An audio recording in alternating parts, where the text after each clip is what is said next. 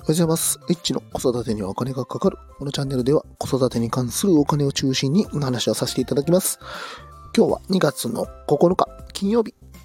朝の5時17分となってます。今日はですね、言うこと聞かない子供にはというテーマについてお話をさせていただきます。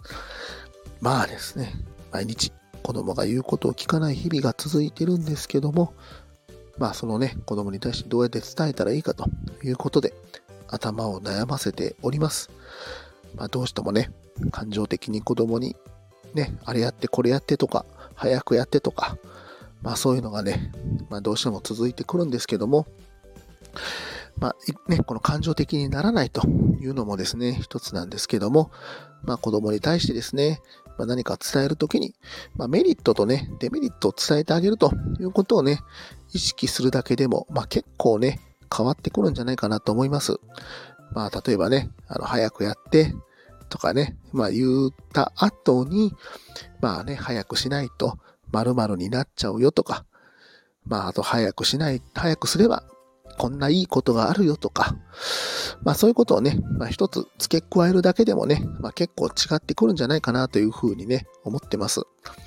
ただね、まあこのメリットとデメリットとね、まあ言うんですけども、まあね、あの大人にね、あの、〇〇にはこういうメリットがあって、デメリットはこれですとかね、まあそういう言い方じゃなくて、まあ、子供に対してね、あの、わかりやすく、まあ、明確にね、こういったいいことがあるよとか、まあ、こうしないとこうなっちゃうよということをね、まあ、しっかりと、ま、伝えてあげると、まあね、割と子供もね、まあ、100%じゃないんですけども、ちょっとね、こう、まあ、全然動いてくれなかったのが、まあ、多少ちょっと動いてくれると、まあ、いうことがありましたので、まあまあ、一つね、こう意識をね、するだけでも、ちょっと変わってくるんじゃないかなというふうに思っております。まあ、メリットとデメリットね、まあ、大人に対してもね、まあ、何かね、伝えるときっていうのは、まあ、こういったことも意識してもいいんじゃないかなというふうに思いますし、まあ、どっちかっていうとね、まあ、人間っていうのはデメリットの方が、あの、行動が、あの、促されるということなので、まあ、こうね、損失機会がなくなってしまうと、損失が損失？そうですね。あの、何かをね、こう、損失してしまうという意識があれば、まあまあね、ちょっとこう、やらないといけないなというふうになるかと思います。まあ一番ね、わかりやすいのが、まあ病院とか行ってね、このままじゃ〇〇になっちゃいますよみたいなね、まあそういうこと言われると、どうしてもね、まあ例えば、あの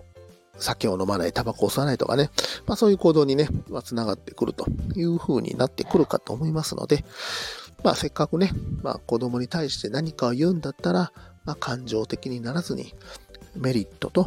デメリット、まあこういったのをね、意識しながら、まあ何か行動を促してみてはどうかなということで、今日はですね、えーいいことを聞かない子供にはというテーマについてお話をさせていただきました。今日も最後まで聞いていただきましてありがとうございました。また、コメント、フォロー、いいね、レター、ぜひお待ちしております。H でした。さよなら。